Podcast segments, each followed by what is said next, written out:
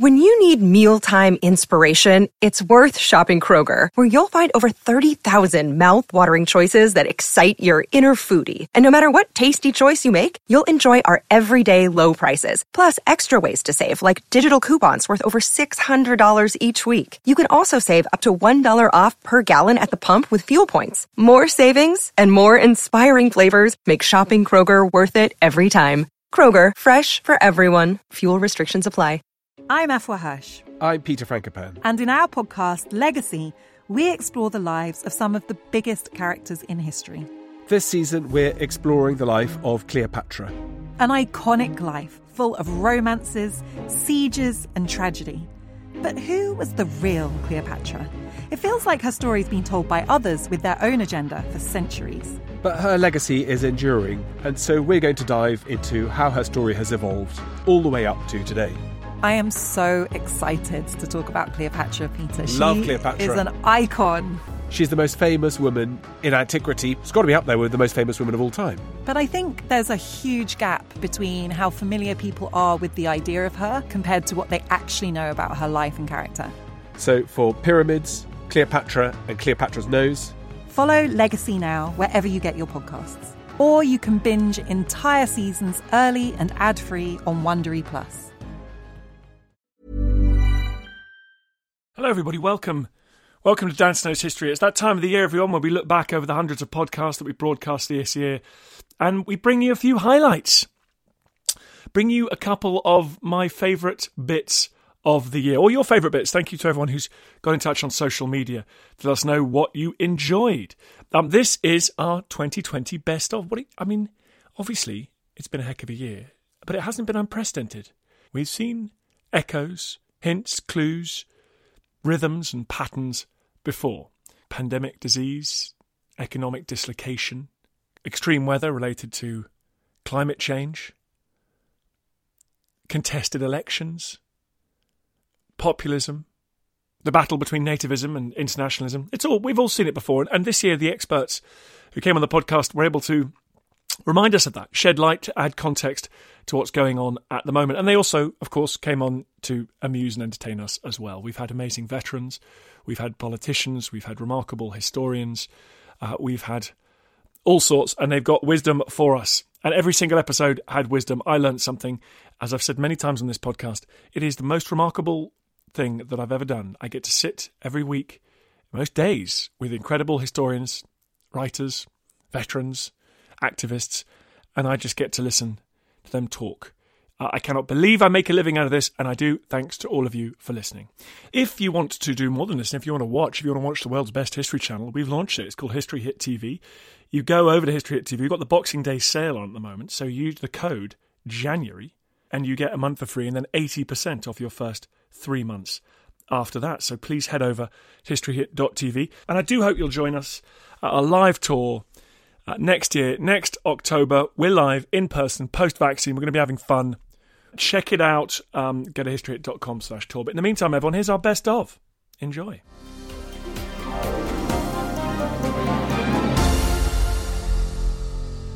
wanted to make the first episode of this year in review all about history itself. Because we've lived through such a tumultuous year, I've ended up having a lot of really impressive historians on the podcast and talking about history itself, because history has been dragged into the battle, whether it's around climate, racial justice, pandemic disease, Britain's relationship with the continent, or the American Republic. History has been used and abused by all sides, and it felt like an important year for historians, whether we're talking about the role of slavery in the British economy, of failed reconstruction after the US Civil War, or about Britain's place in the world and perceptions of that. And the first one of those fantastic historians that we're going to hear now is Priya Satia. She's a US historian of the British Empire. She is the Raymond Spruance Professor of International History at Stanford University. An historic name there for her professorship. And she gave me this, quite frankly, brilliant summary of the history of history. Let's have a listen. We've always been telling stories about our past, right? Every civilization does it, and every civilization has always done it. But the way we do it, the purpose of doing it, shifts over time. So if you look at Herodotus, it's a history, and he's considered the father of history, but there's fable, mixed in there. Sometimes God intervenes directly in the world. Thucydides is different. Well, he's sort of taken as the father of modern history, I guess you could say, in the sense that he's trying to tell a story without God intervening in the world, where human events just build on each other.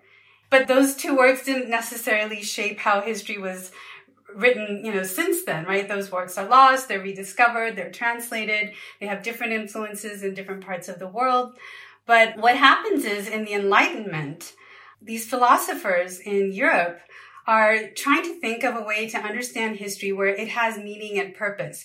Because if human events don't have meaning and purpose, then you're just stuck looking at the horrible human condition, right? And the horrible things that humans always do.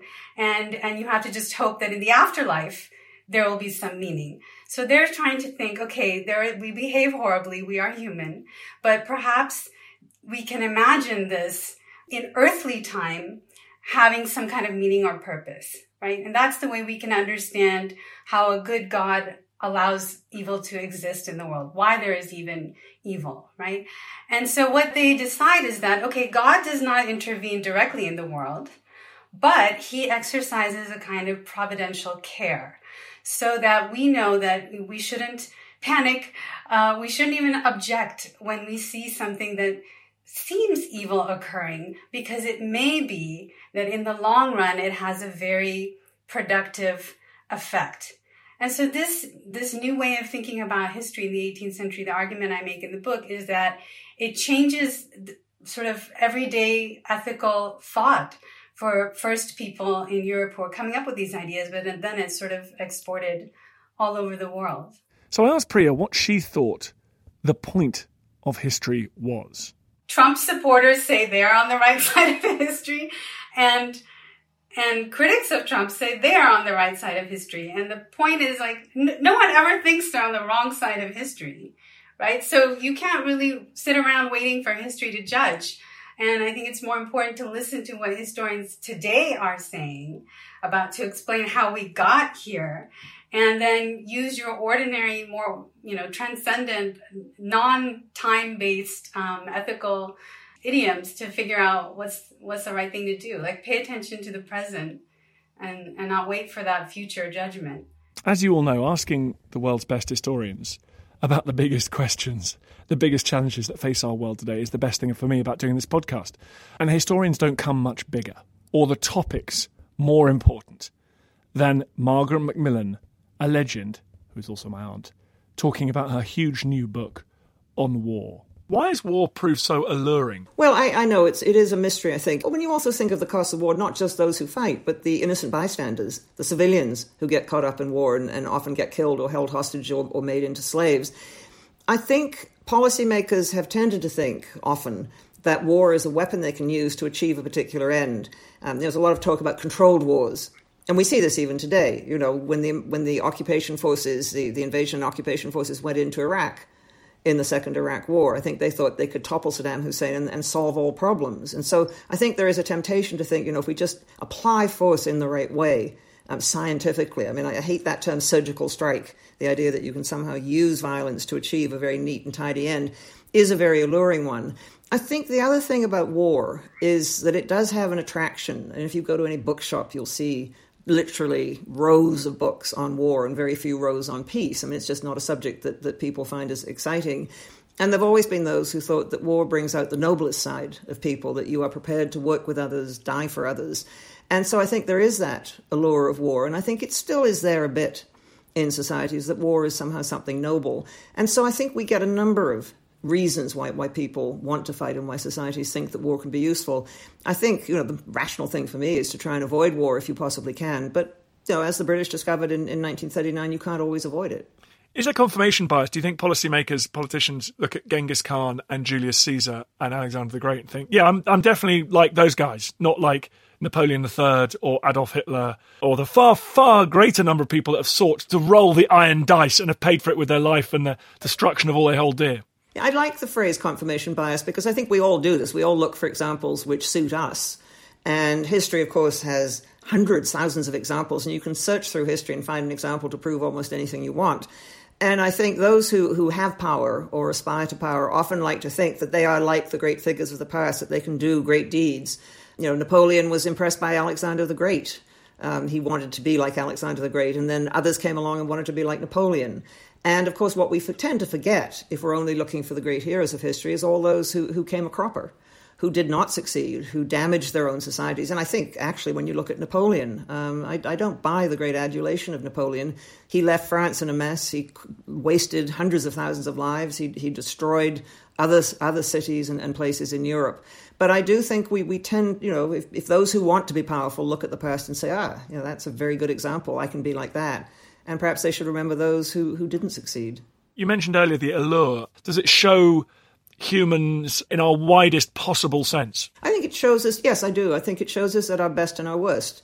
It can bring out the bestial, and we all know that dreadful things can happen in wars. I mean, one of the real problems in a war is you train people to kill, but then you need to keep them under control. And it's trying to keep under control people you have turned into, if you succeed, into efficient killers. I think that in a war, we also get things like comradeship, people willing to die for each other. We don't get in ordinary civilian life. I mean, we're not usually put to that test.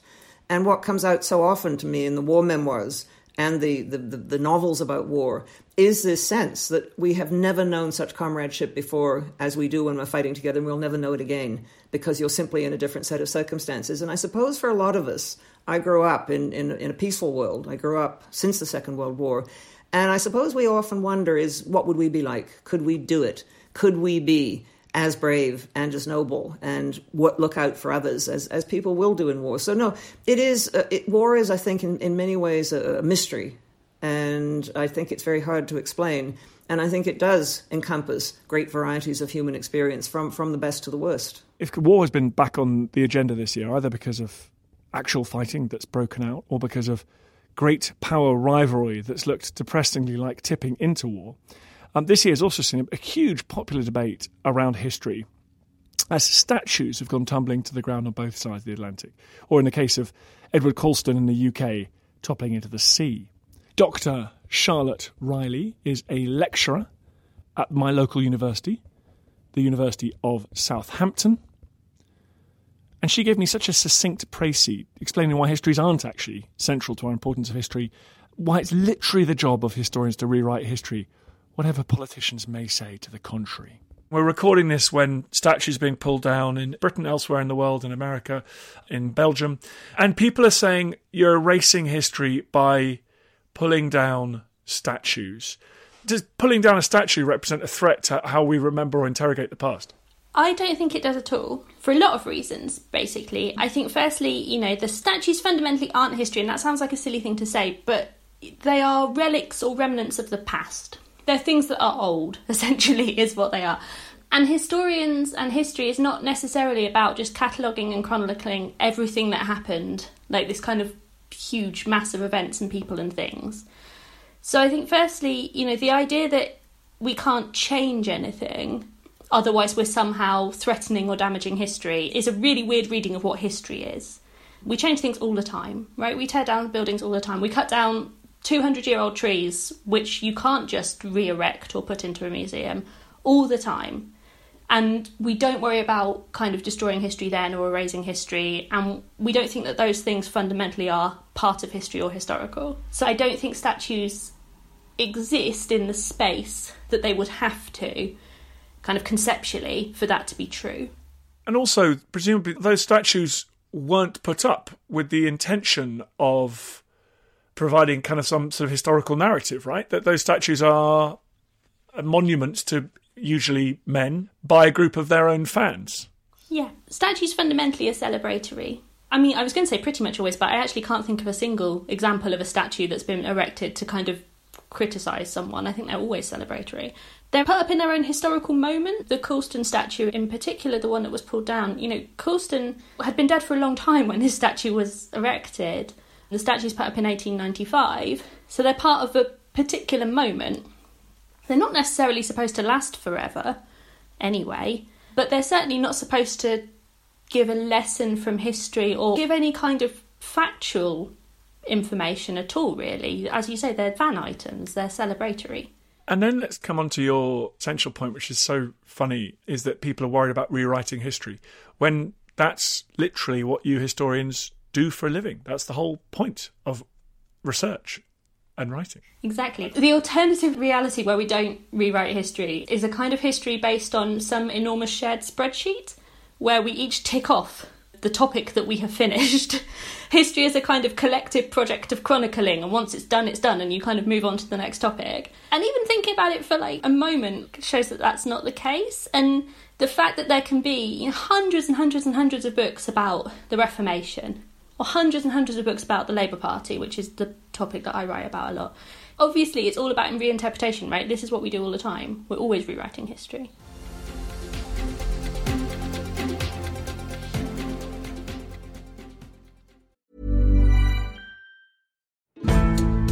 Join us this month on Gone Medieval from History Hit. I'm Matt Lewis. And I'm Eleanor Janaga. This April, dive into our special mini-series. With the help of leading experts, we're tracing the foundations of England by exploring the country's most powerful Anglo-Saxon kingdoms. We'll be looking at Northumbria, Mercia, and Wessex, as well as the rulers and their councils who helped shape a nation. Make sure to get every episode by listening and following Gone Medieval from History Hit, wherever you get your podcasts.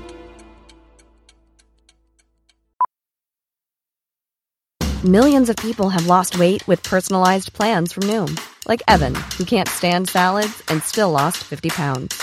Salads generally for most people are the easy button, right? For me, that wasn't an option. I never really was a salad guy. That's just not who I am. But Noom worked for me.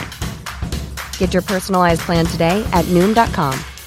Real Noom user compensated to provide their story. In 4 weeks, the typical Noom user can expect to lose 1 to 2 pounds per week. Individual results may vary. Life is full of awesome what-ifs, and some not so much, like unexpected medical costs. That's why United Healthcare provides Health Protector Guard fixed indemnity insurance plans to supplement your primary plan and help manage out-of-pocket costs. Learn more at uh1.com.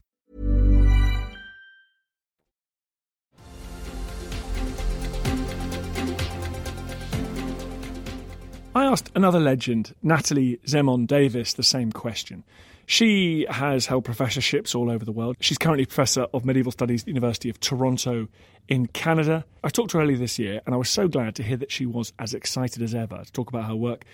She's 91 years old now and going strong. It's a combination of one's own excitement and curiosity about a quest. It's something that to you seems intriguing and worth studying, but that you hope can make a difference to the way people think about their own time, the way they think about the possibilities in their own time, the way they might think about cruelty or generosity, about justice or injustice, that it doesn't determine your ideas on those big problems and big themes, but hopefully it can help.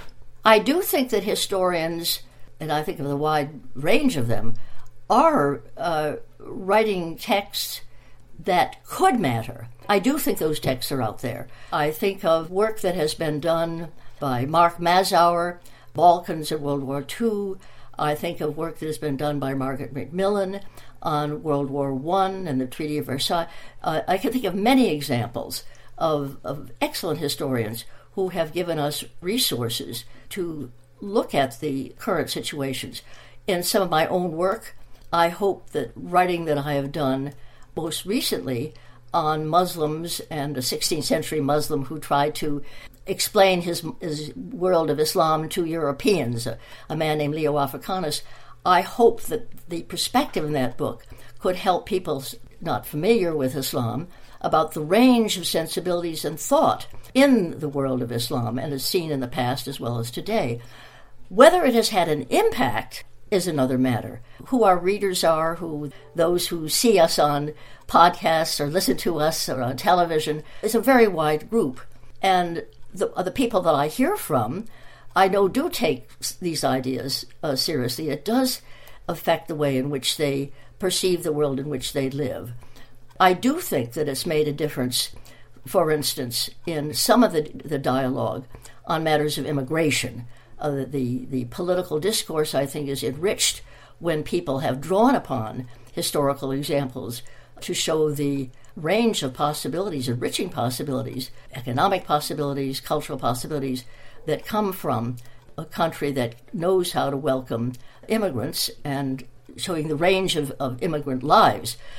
Whether this is determining in the consequences, political consequences, as opposed to affecting a small number of people, I'll just say, I hope so. I hope it helps. In a wider sense, what did some of these brilliant historians think the purpose of history is? Let's hear from Charlotte Riley again. I think it's important to point out that everything has a past. Although something I shout on Twitter a lot is that there are no lessons from history. And I don't mean that people shouldn't listen to historians, obviously, because I don't want to do myself out of a job. But I think it's really important. One thing historians can do is stop people from making facile comparisons with the past, or stop people trying to use the past as a kind of flow diagram as to what's going to happen next, right? Historians don't like making predictions, and they should try to resist mapping past events onto things that are happening now and saying, well, you know, this happened last time, so this is what we should do this time. And I think kind of very facile comparisons between people are often unhelpful because comparisons flatten difference. On one hand, you get lots of comparisons between Trump and fascist leaders, for example, and in some ways that can be quite helpful in getting people to think about language or imagery or whatever, but on the other hand, it can be very unhelpful in kind of flattening the differences and getting rid of context and stripping events and people and topics of context. And I think historians really believe in context. They really believe, actually, that things are shaped by the particular moment in which they exist. So in some ways, it's quite important to sort of stop people from trying to just point at things from the past and say, this definitely shows what's going to happen. Historians can kind of pop up. A while ago, where the Marshall Plan kept coming up in politics, and my PhD was about the Marshall Plan. So every so often someone would mention the Marshall Plan, and I'd kind of pop up and go, actually, it's quite complicated, and would try and give some kind of context or whatever. So you end up being kind of historian on call. You kind of jump in and go, it didn't really work like that, or maybe... I feel like historians just spend a lot of time going, it's actually kind of a bit more complicated than that, actually. That's our, motto as a profession. Completely agree. The only point, I guess, lessons from history is it does strike me that when Trump began on his real aggressive mission to delegitimise the press, or in the opening stage of the pandemic, it was historians that were often going, it's not like last time. I'm not saying it's like last time, but just so you know, we've sort of seen this kind of thing before, and it's pretty bad to do that. So that's a role that you and your colleagues can perform? I think so. And I think it's very useful to have historians saying, just so you know, this hasn't always gone well in the past. There was a good example when the Daily Mail headline that talked about enemies of the people around Brexit, and it had the judges. And a lot of historians at that point was like, we've actually heard this language before, and it's not great, this is fascist, this is a fascist trope, it's very important that we name it for what it is. And I think that's definitely true. And I also think historians can be quite voice of hope as well. You don't always have to be the kind of incredibly depressing person who turns up and says, actually, this didn't go well in the past. I saw some stuff about kind of protest movements and how long protest movements have taken in the past to affect change. The fact that the Montgomery bus boycott had to go on for a really long time before that led to change, that lots of kind of independence campaigns, decolonisation efforts, or nationalist campaigns to gain independence. It takes a while, right? It takes a long time. And so historians were kind of coming and talking about the Black Lives Matter movement and saying, don't get discouraged if this doesn't happen straight away. History shows us sometimes you need to be doing this stuff for a long time, and it can be exhausting, but that's what works often. So I think you can sometimes be a message of kind of hope. Here is Harvard professor, the mighty Jill Lepore. I think it's interesting, having spent some time with the Simulmatics Corporation and seeing the kind of great shuddering that the Academy does upon realizing how implicated social science has been in the U.S. campaign in Vietnam. The support that academic historians and more other kinds of social scientists gave to this immoral war leads American historians, and not so much the social science fields that were involved, to really pull out of public life, to say, it's indefensible to be part of public life, to engage in conversations about policy and what's going on in the world today, because the next thing you know, we'll all be complicit in another Vietnam. And so there's this incredible retreat of intellectuals from public life in the U.S., at the end of the 1960s.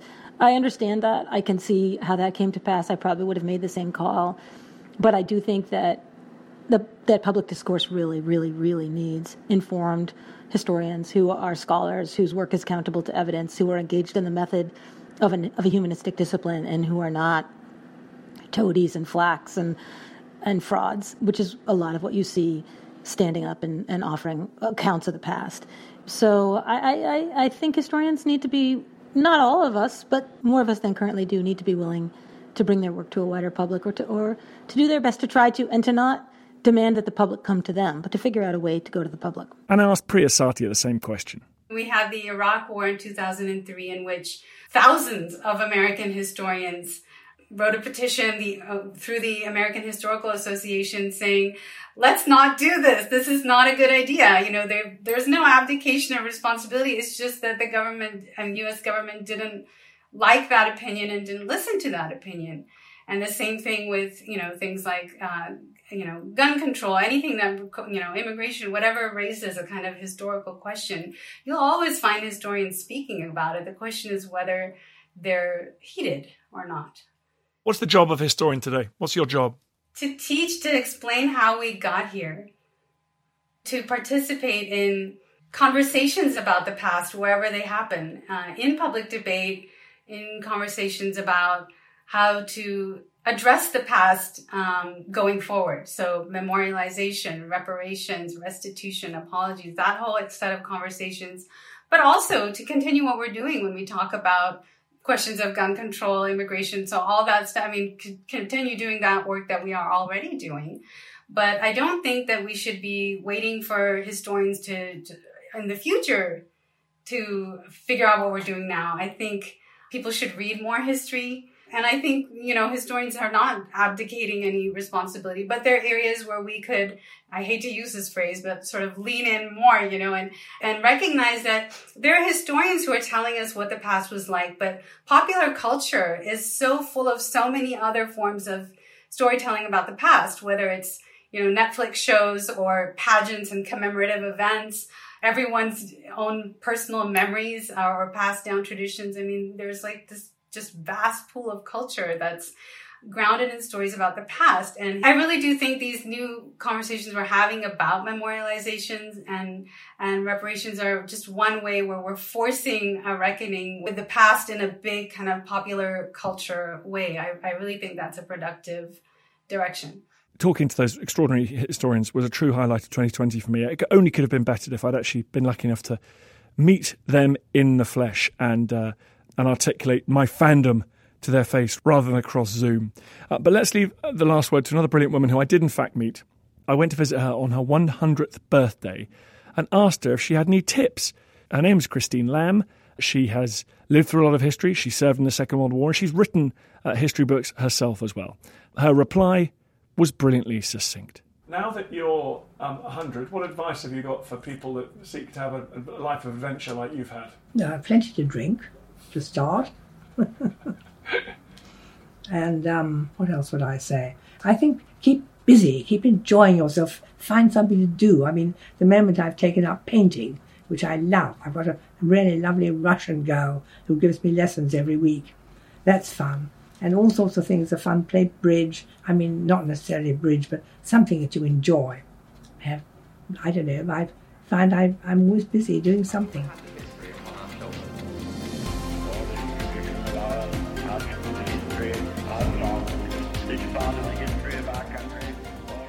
Hope you enjoyed the podcast. Just before you go, bit of a favour to ask. I totally understand if you don't want to become a subscriber or pay me any cash money. Makes sense. But if you could just do me a favour, it's for free.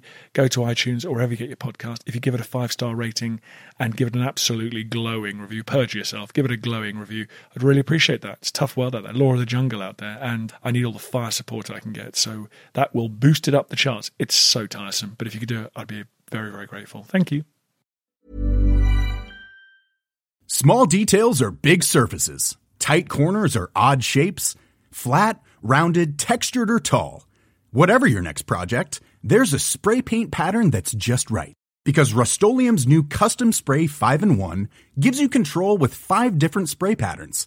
So you can tackle nooks, crannies, edges, and curves without worrying about drips, runs, uneven coverage, or anything else. Custom Spray 5-in-1. Only from Rust-Oleum. Planning for your next trip?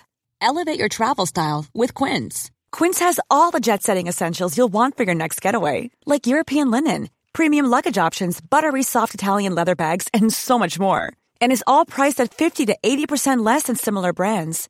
Plus, Quince only works with factories that use safe and ethical manufacturing practices. Pack your bags with high-quality essentials you'll be wearing for vacations to come with Quince. Go to quince.com/pack for free shipping and 365-day returns. Thank you for listening to this episode of Dan Snow's History Hit. Please follow this show wherever you get your podcasts. It really helps us, and you'll be doing us a big favour. Don't forget you can also listen to all of these podcasts ad-free and watch hundreds of TV documentaries when you subscribe at historyhit.com/subscribe. As a special gift, you can also get your first 3 months for just £1 a month when you use code DANSNOW at checkout.